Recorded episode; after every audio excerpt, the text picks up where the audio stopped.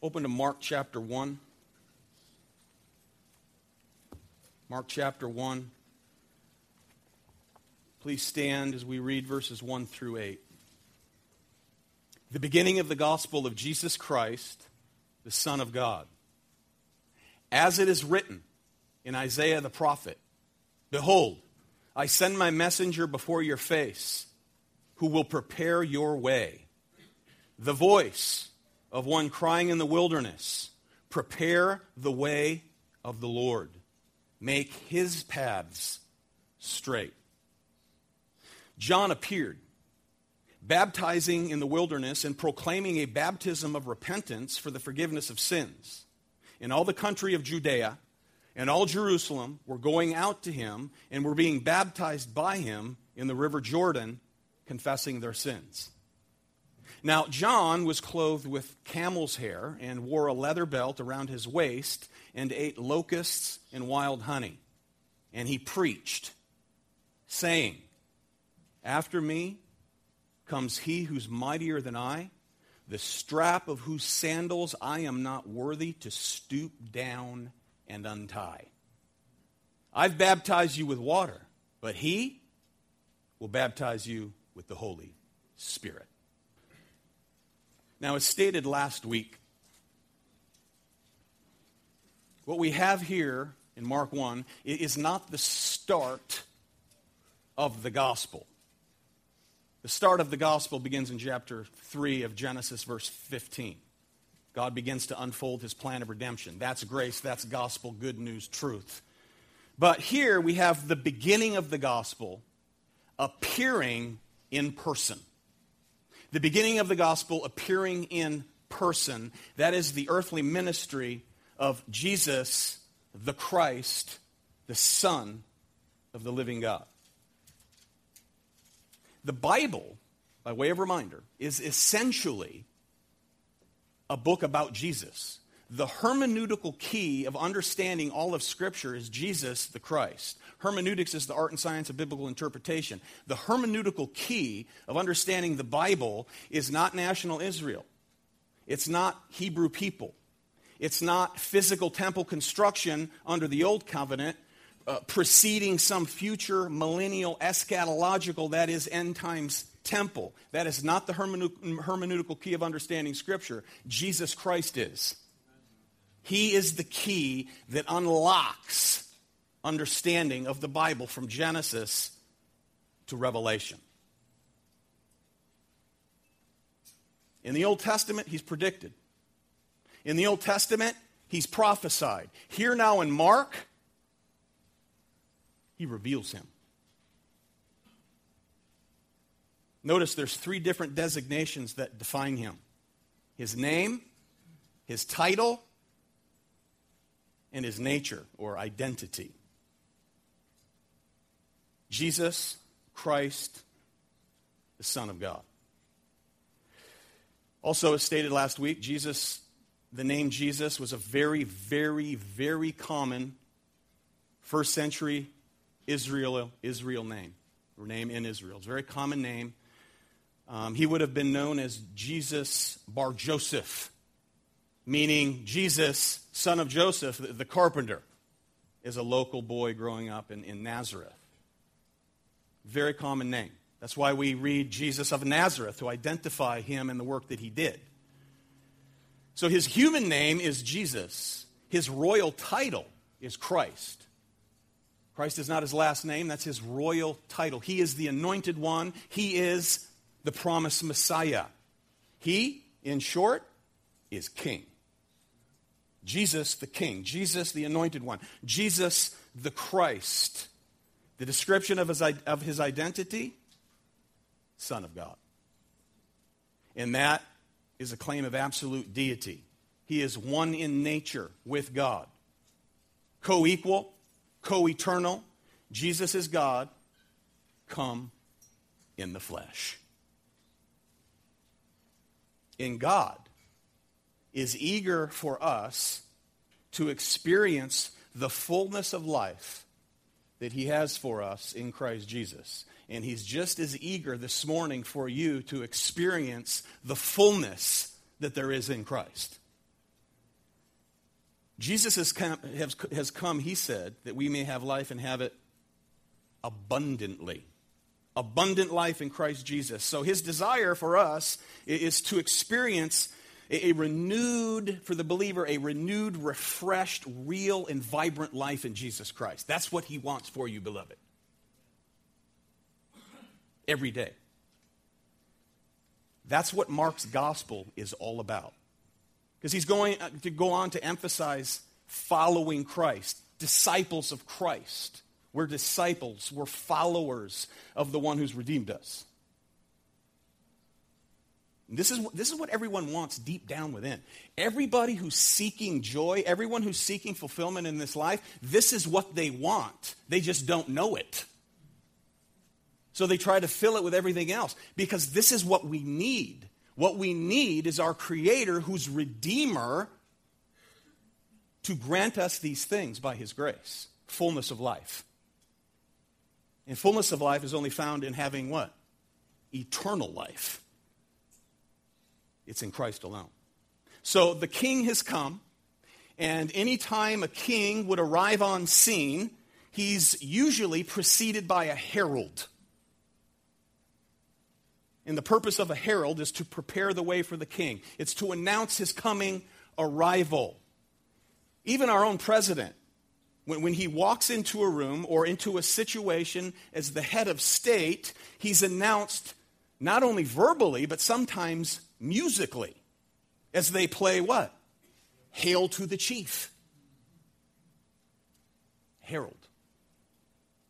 So here, Mark, the writer of this gospel, introduces to us the herald who was sent to announce the arrival of this king, who is the king of kings. Now, when you look at all the gospel accounts, they, they open the gospels in a different manner. Matthew, for instance, begins his gospel account with the genealogy of Jesus going all the way back to Abraham. Luke, he begins by the foretelling or the foretelling of John's birth, John the Baptist. John, he begins in eternity past. In the beginning was the Word, and the Word was with God, and the Word was God, right? Everything that was made was made through him. Nothing was made that was made without him. Speaking of Jesus.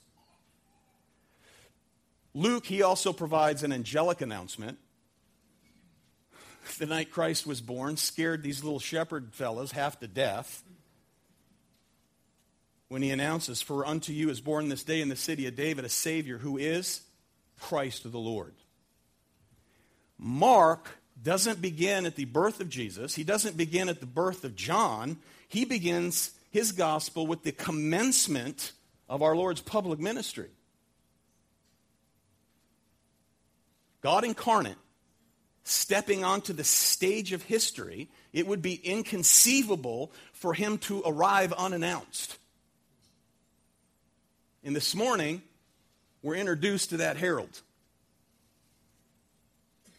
John the Baptist. There's three factors for us to consider this morning. Number one is the anticipation of a messenger. That's point one, anticipation of a messenger. Number two is the appearance of the messenger. And number three, we'll look at, we'll look at the announcement of that messenger. So the anticipation for a messenger, appearance of the messenger, and then the announcement of that messenger. Notice first verses 2 and 3 anticipation. As it is written, in Isaiah the prophet Behold, I send my messenger before your face who will prepare your way. The voice of one crying in the wilderness, Prepare the way of the Lord, make his paths straight. That was said in Isaiah 700 years before Mark wrote this. Now, if you notice, if you, if you go back two books, go back to Matthew, go back to Malachi, if you go to Malachi chapter 3, verse 1, uh, we read that, that very phrase Behold, I send my messenger before your face. Notice Mark says it's written by Isaiah. What is this, some kind of faux pas? What, what is this? No. If you notice first, Malachi is quoted. Isaiah's prophecy word comes in verse 3. So, why didn't you mention Malachi's name? And the reason is this there's, there's an old rabbinic rule. When you cite two prophets, you give the citation to the greater prophet. Okay, so Isaiah is the greater prophet. First, he cites Malachi, and then he cites Isaiah. So Mark knew exactly what he was doing. All right? There's no mistake here. For any of your friends who want to argue that, who don't believe, just tell them that. Amen? So he, he cites the Old Testament, not, not, to, not to quote a direct prophecy as regards Jesus, but to, to echo a prophecy about his herald, about the Christ's forerunner who will proclaim his arrival. That's who he's talking about. And notice he writes, as it is written. As it is written. In other words, the king being heralded is not some afterthought of God. As it was written. This is the unfolding plan of God since ancient days. Prophesied 700 years before Mark writes this. So, Mark's Gentile readers, and that was his main audience, for his gospel were Gentiles, and they would need to know that the one who announced his arrival is the one who was prophesied in the ancient texts. So he says, as it is written. So Isaiah, having declared the one who's being spoken about, he is God. He is God. This is, this is Yahweh. Notice verse 3 a voice cries in the wilderness, Prepare the way of the Lord, make straight in the desert a highway for our God. For those of you who have friends who say Jesus isn't God, there's another text for you. So that's precisely what Mark, Mark wants to emphasize here as he quotes from Isaiah saying the prophets, they were talking about Jesus. They were talking about the Christ. The Christ is Jesus. He is the Son of God. He is Jesus, the Christ, Son of the living God. The one coming to save sinners was very God, a very God. For only God can save sinners. So Mark here immediately taps into the prophetic anticipation this is something special, he says. This is something significant. Something very, very special is about to happen. Something very, someone very special, spe- very, very, very special is about to come on the scene. And he writes years later as he gathers not only his own memories, but many records of Peter. It's believed he gained a lot of his detailed information from Peter, who walked with the Lord for those three plus years. So there is a messenger He's going to prepare the way for God Himself, who will arrive in a human body. Okay, so there's the anticipation. Point one of a messenger. Number two, second factor for our consideration, is the appearance of that messenger. So notice the prophetic call, the anticipation for preparation, verse 3, and then all of a sudden, boom, he appears, verse 4. John appeared. Baptizing in the wilderness proclaiming a baptism of repentance for the forgiveness of sins, and the, all the country of Judea and all Jerusalem were going out to him, were being baptized by him in the river Jordan, confessing their sins. John was clothed with camel's hair, wore a leather belt around his waist, and ate locusts and wild honey. You know, the way, the way Mark explains this, I mean, it's as, it's as though Mark just pops out of nowhere. And in a sense, he does. In a sense, he does. Because, in terms of God speaking to his covenant people, Israel, they haven't heard from him through a prophet for 400 years. For 400 years, there's been silence. Prior to Malachi, there, there had been a continuous, unbroken line of prophets who spoke to Israel for God called by God, and they would speak to Israel. Since the time of Malachi, nothing. So imagine this. Put yourself in their sandals, okay? Nothing for 400 years. 400 years of silence, and all of a sudden, John appears out in the desert. The most important event in, his, in Israel for four centuries. And here's some radical guy who reminds them of Elijah preaching out in the wilderness, signifying that the decisive moment of God's plan of redemption is at hand. It's at hand. So Mark, Mark simply says John appeared. It's very unlike Luke's account, who gives us an extended narrative of John's predicted birth, very detailed, as well as an extended historical background of John's arrival. Mark just says John appeared. Remember, this, this, this gospel is fast paced. There's a sense of immediacy. The word immediately is used 41 times in this gospel account. Look at verse 4. John appeared, baptizing in the wilderness, proclaiming a baptism of repentance for the forgiveness of sins. What's the response of his preaching? A massive influx of people. All of southern Israel were running to him. They heard about this, they ran out. This is a mad invasion, friends. This is remarkable. John the Baptist appeared in the wilderness. So there's the fulfillment of the prophecy. A voice, one crying in the wilderness. And the word wilderness is the same word for desert. In Luke chapter 1, verse 80, we're told there that John, this John, spent his life in the wilderness. He spent his life out in the desert. In here, south of Galilee, up and down the Jordan River, preaching is this John out in the desert. He's John the Baptist. He's not called that because he's the founder of the Baptist denomination. He's not called that because he was the first Baptist. It's actually John the Baptizer. John the Baptizer. Now, baptism, and this was immersion, immersion, was a very uncommon practice for Jews. So you don't want to miss this picture. They had, no doubt, elaborate ceremonial cleansings, ceremonial washings but here, they're, they're coming in droves, they're coming in swarms, and they're not coming out to some elaborate, st- cozy stadium like we have for football games. Nor are they coming to some cozy sanctuary. This is rocky terrain in the Jordan, in the wilderness, the banks of the Jordan. They're flocking to this guy. Notice verse 5 In all the country of Judea and all Jerusalem, were going out to him and were being baptized by him in the river Jordan, confessing their sins. This is remarkable.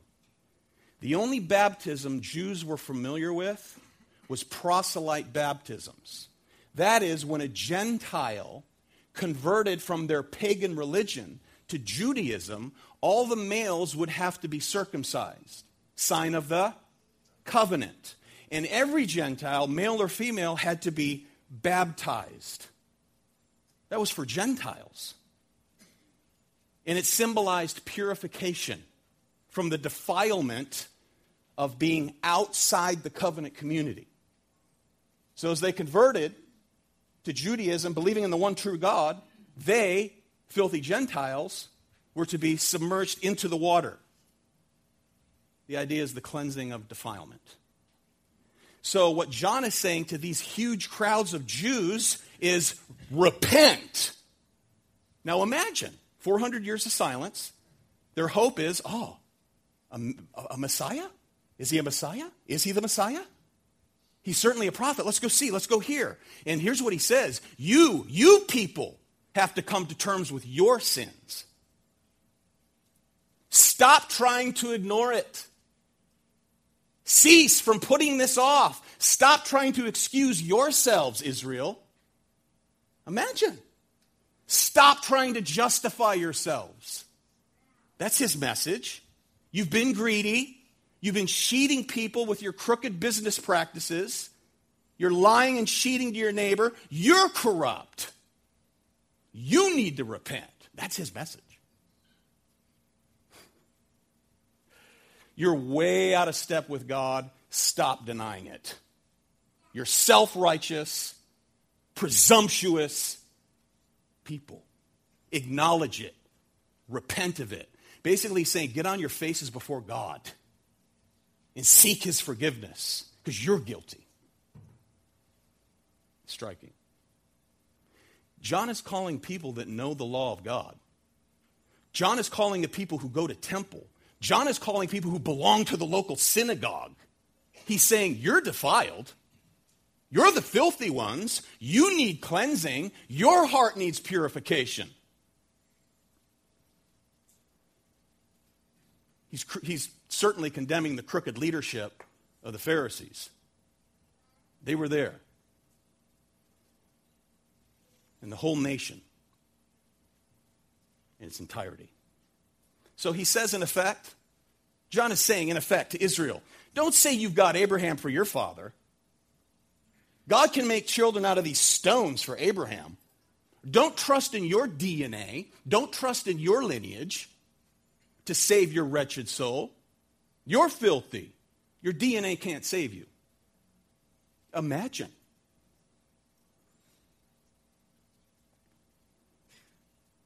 Your feasts, your practices, all your religious ceremonies, okay, the ones prescribed by God, they can't save you, nor can the ones that you've added to what God has prescribed. All the minutiae that you Pharisees have come up with, all these little details that God never said a word about. None of it can save you. You're doomed. Repent. Get on your face and repent before the living God. That's the messenger. That's the message. Now, notice verse 6. That's a radical message preached by a radical guy. Notice. John was clothed with camel's hair, and he wore a leather belt around his waist and ate locusts and wild honey. You know, it's not common that someone's identified by what they wear and what they eat. Typically, unless you watch these little Hollywood fashion shows. Did you see what so and so was wearing on the red carpet last night? Other than that, typically not. But if you live in the desert, this is desert wear. Because in the desert, it gets cold at night. He had camel's hair. He ate locusts and wild honey. He's a Jew, and you couldn't eat anything that was unlawful or unclean. But locusts, if you read in Leviticus 20 or Leviticus 11, was deemed clean by God. So he ate locusts, a great source of protein, and honey, which was probably abundant. So here's a man clothed like this, and this would have reminded them of, whoa, that's how Elijah was dressed in camel's hair and a belt like this. So he wasn't into popular fashion, to say the least. This is survival wear. And he's been out there his entire life. So he comes in the style and the flair, if you will, of Elijah. That's how Elijah was dressed. 2 Kings 1 8. So John stood among his contemporaries, as did his predecessor, Elijah. Totally different. Set apart. And he was calling the people, as did Elijah, to national repentance. National repentance. So, John's attire, not unlike Elijah's, was a protest against the godless, self serving culture of Israel.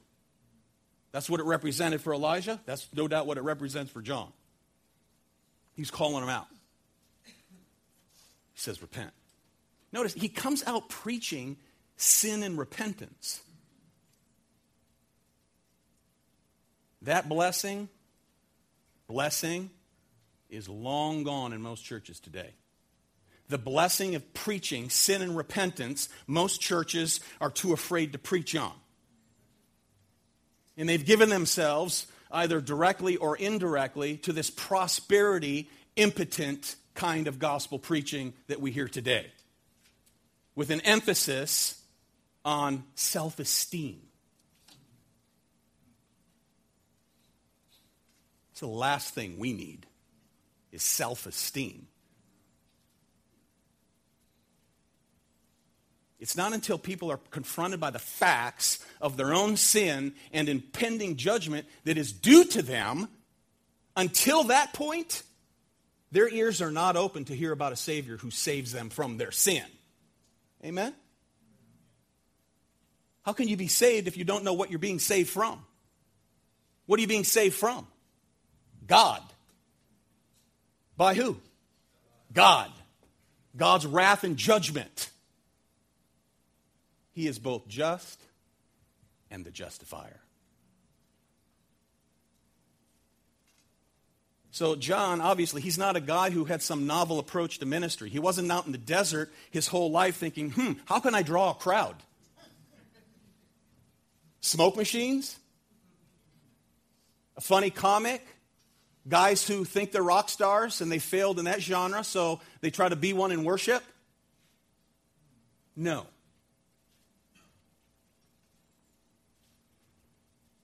He knew exactly what he was doing. And he came out preaching Repent, you people who say you're people of God. You need to repent. Get on your face before God. You know, for generations, the sorry leadership of the Pharisees had put mo- so much stock in obedience to the law and all the added laws that they put in there themselves. They put so much stock in it that people thought if I just look the part, I'm good. That's what's going on.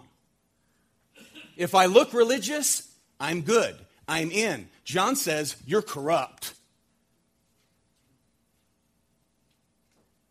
They, they, they fashioned this facade for themselves over these generations and here, they're certainly not a people who took to heart Isaiah 64 6, where God says, Your righteous deeds, you know what they are before God? Filthy rags. Filthy rags. You can't earn your way before this God. How can you hear the good news until you first hear the help me out? Bad news. Good news isn't good news unless you hear the bad. This guy knew what he was doing. This guy knew how to preach. He comes out of the chute with the bad news. Your heart's corrupt. So, from out all of southern Israel, people are flocking to this weird preacher. out in the wilderness, powerful preacher, man, amen? Powerful. Very unique, very eccentric and John's baptizing them. However, John's baptism was entirely an outward, external affair. It was an external ritual. John, this preacher, is not capable of affecting any real change in the hearts and lives of these people. And he knows it. No preacher can affect change in anybody. Not the preacher himself. So the preacher better preach. He cannot do anything except make them aware of their desperate need. That's what he's doing. John was preparing them, getting them ready for the one who would do the real work. He was a forerunner. He's paving the way. He's the voice of the wilderness. Prepare the way for the Lord. Notice the announcement of this messenger. So, part of John's work was preparation, and that is for this great declaration. Verse 7 And he preached, saying, after me, there comes one who's mightier than I, the strap of whose sandals I am not worthy to stoop down and untie. That's beautiful. In other words, someone very, very special is coming.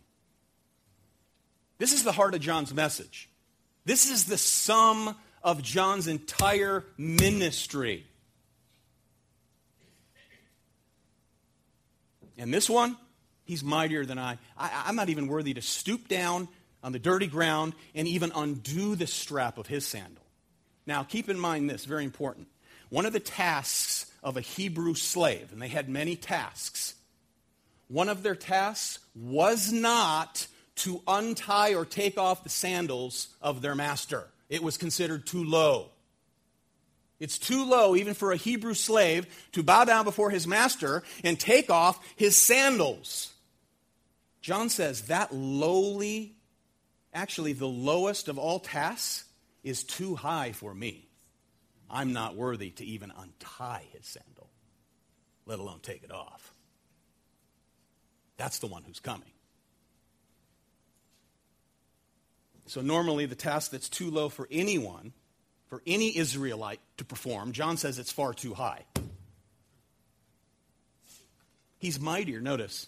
Mightier. Th- that's language that the Old Testament uses for who? We just finished Exodus, help me out. God.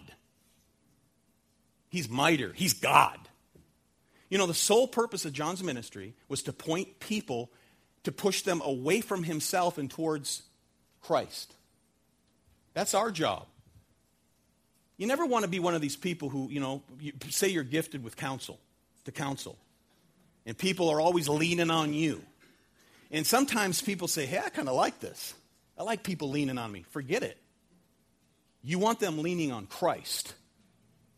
They might lean on you for a little while, but then you're just going to get a big head. Look at how many people I help. Ministry. No. Teach them to depend upon Jesus Christ, not you. In John chapter 1, okay, remember, John had his disciples. Okay? In John chapter 1, verse 35, John was standing with two of his disciples, and he looked at Jesus as he walked by and he said, Behold the Lamb of God. In the next verse, the two disciples heard him say this, and they followed Jesus. So you can imagine John going, oh, good, good. They've understood what I've been saying. They followed Jesus. One of those disciples, we're told, was Andrew, Peter's brother, who we find out was always leading people to Jesus, bringing people to Jesus. So, what, what makes this, what, what makes for this infinite separation that John says, I'm not even worthy, he's mightier than I'm not even worthy to bow down and untie his sandals? So, John here, he gives the picture, and now he's going to point us to the reality of it all. The reality of this. So, we've seen the anticipation, we, we've seen the appearance of this preacher, we've heard his announcement, and it all culminates here in the word transformation. John doesn't have this power. John doesn't have power to transform. No preacher has power to transform anybody. You have no power to trans- transform anybody. Notice verse 8. I I've baptized you with water. But he he will baptize you with the Holy Spirit. It's amazing. All I can do is dunk you in the water. I can tell you you're a sinner. I can tell you you need to repent, but I can't transform you. Only He can. You need to run to Him. So He who is coming is going to do something so incredible, powerful. I can't do it. You know, the Old Testament, again, not only spoke of this coming one, that is the Messiah, coming, possessing the Holy Spirit, it also prophesied that he would come not only possessing the Holy Spirit, but would bestow the Holy Spirit. Look at these Isaiah 32, 15. The Spirit from on high will be poured out upon us. Isaiah 44, 3. I will pour out my spirit upon your offspring. And then we, as we read this morning from Ezekiel, verse, uh, chapter 36, verse 26, a new spirit I will put within you. I will remove the heart of stone from your flesh and give you a heart of flesh. And I will put my spirit not only around y'all, but in you.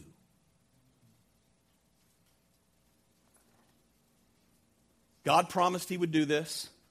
Mark says, this one, he's God. The baptizer says, He's the only one that can do this. I can't do this. And that is baptize you with the Holy Spirit. He transforms hearts. I can't. Now, he will baptize you with the Holy Spirit here. John is saying that when Jesus comes, he's going to do this great, remarkable, transforming work. This is real, inward, spiritual life he's talking about. This is not external religion. John's already confronted him on this. You're all caught up in external religion. That's what you're all about. This isn't about external rituals. This is about internal transformation. This is deep. That's what he's talking about. This is no mere religious experience that produces appearance. See, that's dangerous, isn't it? So you experience something emotionally. And then your whole Christian life, if it, you're even a Christian, it's all about appearance. That's all it's about. It's a big show. You know, all of Israel's feasts, all of their symbols, all of their signs, all of the ceremonies, they all find their fulfillment where, beloved? In Christ. It all pointed to Him. The one who came and dwelt among us, the one who tabernacled among us, as John tells us, has made us tabernacles of the living God. Where does he live? In you. You're a tabernacle of the living God. Peter says you're a chosen race, a royal priesthood, a people of his own possession. You're possessed. Did you know that? I know it's cute, and I've said it before, but you are possessed by the Holy Spirit. Possession has to do with ownership. He owns you. You were bought at a great price possessed forever. Transformation, it's radical. So, this is internal transformation, not, here it is, not outward renovation. Okay? Because outward religious renovation is like rearranging the uh, deck furniture on the Titanic. You're already going down. Right? And no amount of rearrangement can fix it. It will not keep you afloat. You're going down. It's all external. You know, Paul had to address false teachers who were advocating certain Jewish observances, and they argued that those observances were essential for spiritual advancement. And what did Paul say to that? Colossians chapter 2. Let no one pass judgment on you in question of food or drink or with regard to a festival or a new moon or a Sabbath. These are a shadow of things to come. The substance belongs to Christ. He's the substance. Every one of Christ's followers, every one of Christ's true disciples, anyone who ever turned to follow Jesus when he came on scene experienced his transforming power on the inside. And guess what? when he begins that work, he never ceases to do that work.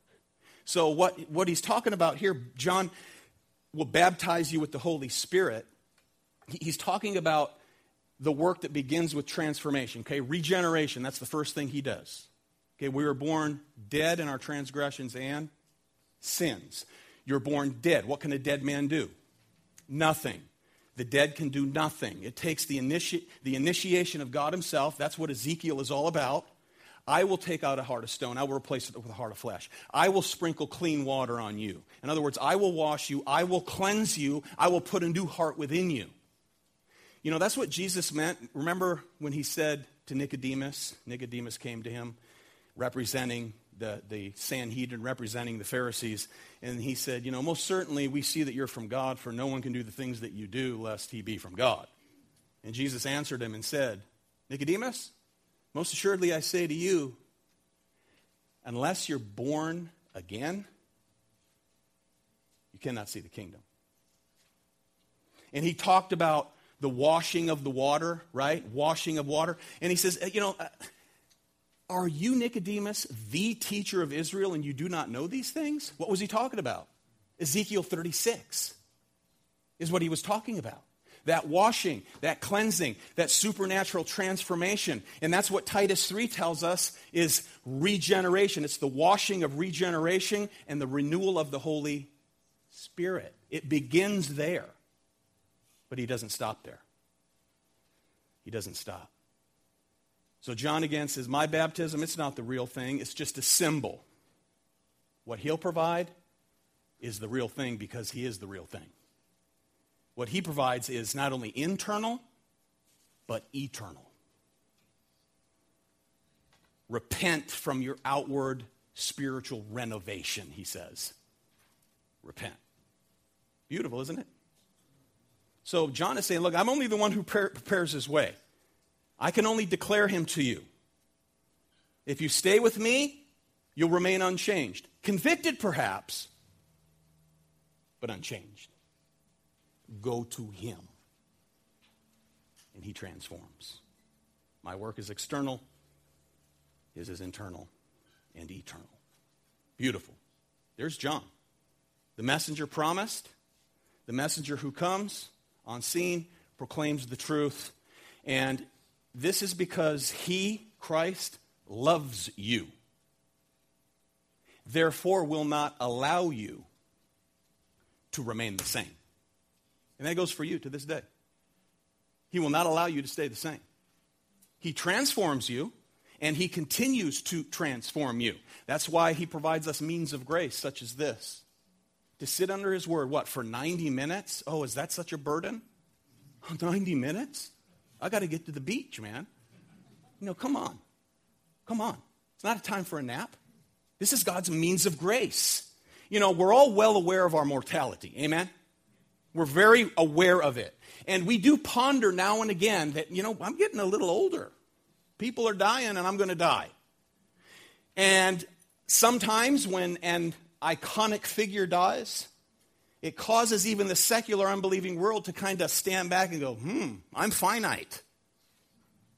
Okay, Prince died this week. Now, I happen to be a fan of his abilities. He's an incredible, not his t- antics, okay? His writing ability and his musicianship. I happen to love musicians, and I know, and the ones who are talented, some of them are just, he was a phenom. Well, at around 10 a.m. on Thursday morning, the prince stood before the king. of kings. I don't know his heart. Not at all. I hope he's with the Lord. The point is, all he is now is a dead guy. That's all he is. He's a dead guy. He stood before the King of Kings, and sometimes deaths like that cause us. I mean, it was all over the news for two days, and you go, man, he's dead? 57? I could wake up dead. Yeah, wake up dead. I said it. That's right. In the presence of the living God. And you're either in the king or you're out of the king. And if you're out of the king, you'll be judged by the king. If you're in the king, he took your judgment. He baptizes with the Holy Spirit. So the danger is when, you face death like that, or you're reminded of death like that, the danger is trying to avoid it, trying to ignore it, trying to eliminate the reality, and all you will do is be concerned with the outward appearance of religiosity. That's it. And he says, You'll die like that. Israel, repent. You know, the Galatians were bewitched, Paul said because they were being bewitched by the seduction of their own religious additions to the one true gospel justification by faith alone. To believe in the Lord Jesus Christ by faith alone. Grace alone, faith alone, in Christ alone, according to the scriptures alone, for the glory of God alone. Word. The Colossians, they were threatened by the gospel diluting teaching of asceticism, which says, do not handle, do not taste, do not touch. Paul said, you know, these do indeed have an appearance of wisdom in promoting self made religion and asceticism and severity to the body, but they're of no value in stopping the indulgences of the flesh. That circumcision has to be done by the, the, the, the presence of the Holy Spirit within. That's His work. You can't do that. So Jesus comes and baptizes with the Holy Spirit. He does a work regenerationally. He doesn't stop there because he works transformationally, day by day. You know how he does it? Friends, believers? Relationally. Transformationally, regeneration. I mean, uh, uh, regenerationally, the new birth. Transformationally, sanctification. And he does it relationally because he dwells in you and he continually leads you and guides you by way of his word the Word of God. Father, sanctify them in the truth. Your Word is truth. Baptism of the Holy Spirit. Deep down within. So, for anyone who's in Christ, he or she is a new creation. That's step one. Yet he continues to provide inner spiritual power, strength, so as to grow by and be fruitful. And then Jesus said, From out of you, from out of you will come streams of living water from out of you because of him. And this is the very reason, as we'll see as we study this gospel, this is the very reason Mark has, lays heavy emphasis on following Jesus, disciples of Jesus, to have life, joy, and inner peace. Question Do you have that? Do you have that? Do you want that? Perhaps you're indifferent to that. And if you're indifferent to that, that means you're indifferent, in, indifferent to Him. That you want to repent of that. You don't want to run from Him, friends. You want to press in where? To Him. You run to Him. You flee to Him. So you can know who He is. You know what He's brought and what He's bringing, conforming you to His very image. Jesus the Christ, Son of the living God. He's the only one that can baptize with the Holy Spirit. So if you're a Christian, He's already baptized you, and He's continuing to baptize you in the Holy Spirit. Amen? He's conforming you to Himself. This is a kingdom. Now you're a kingdom kid, right? You've seen the kingdom, you see it, you perceive it, and you're going to ultimately enter into it, into glory, that is. And this is a kingdom of forgiveness and blessing, and it comes to all those who repent. All those who change their mind, all those who change their life about everything else. And you can only come to God with an empty hand, and you can only say this God, you have to give me what I need because there's nothing I can provide. Amen? So if you're not in Christ, that's how you come empty handed and you beg, Lord, I need what only you can give. I have no religious practices that I can submit to you. I have no righteousness in myself that I can lay down before you. It goes back to John repent. We believe. And you shall be part of this kingdom. And then once you're part of the kingdom, we soon realize repentance is not a one time event. Amen? Fellow Christian brothers and sisters. Repentance is not a singular one time event. John would tell us it's a lifestyle. And that's what the Holy Spirit does. He does that work, conforming us to his image by way of his word. Therefore, I don't know how many times a day I repent. and then I repent of not really probably repenting as I should have repented. Where do you go with that? Where do you go with that? To Christ. You run to him for that. Tra- he already knows your heart, so just be transparent, amen? Lay it out, man. Lay it out to him. He baptizes with the Spirit. So Mark is telling us there's something very, very special happening in Jesus, providing what only he can provide. So God is eager for us to experience the fullness of Christ this way. God is saying, I have this for you. I want this for you. It's true life. It's true peace. It's true joy. And it only is found in a relationship with this one. I must decrease. He must increase. I'm not worthy to bow down and even, un, even untie the strap of his sandal. He's the mightier one. Amen? May he bless your spirit by way of his word today. Amen?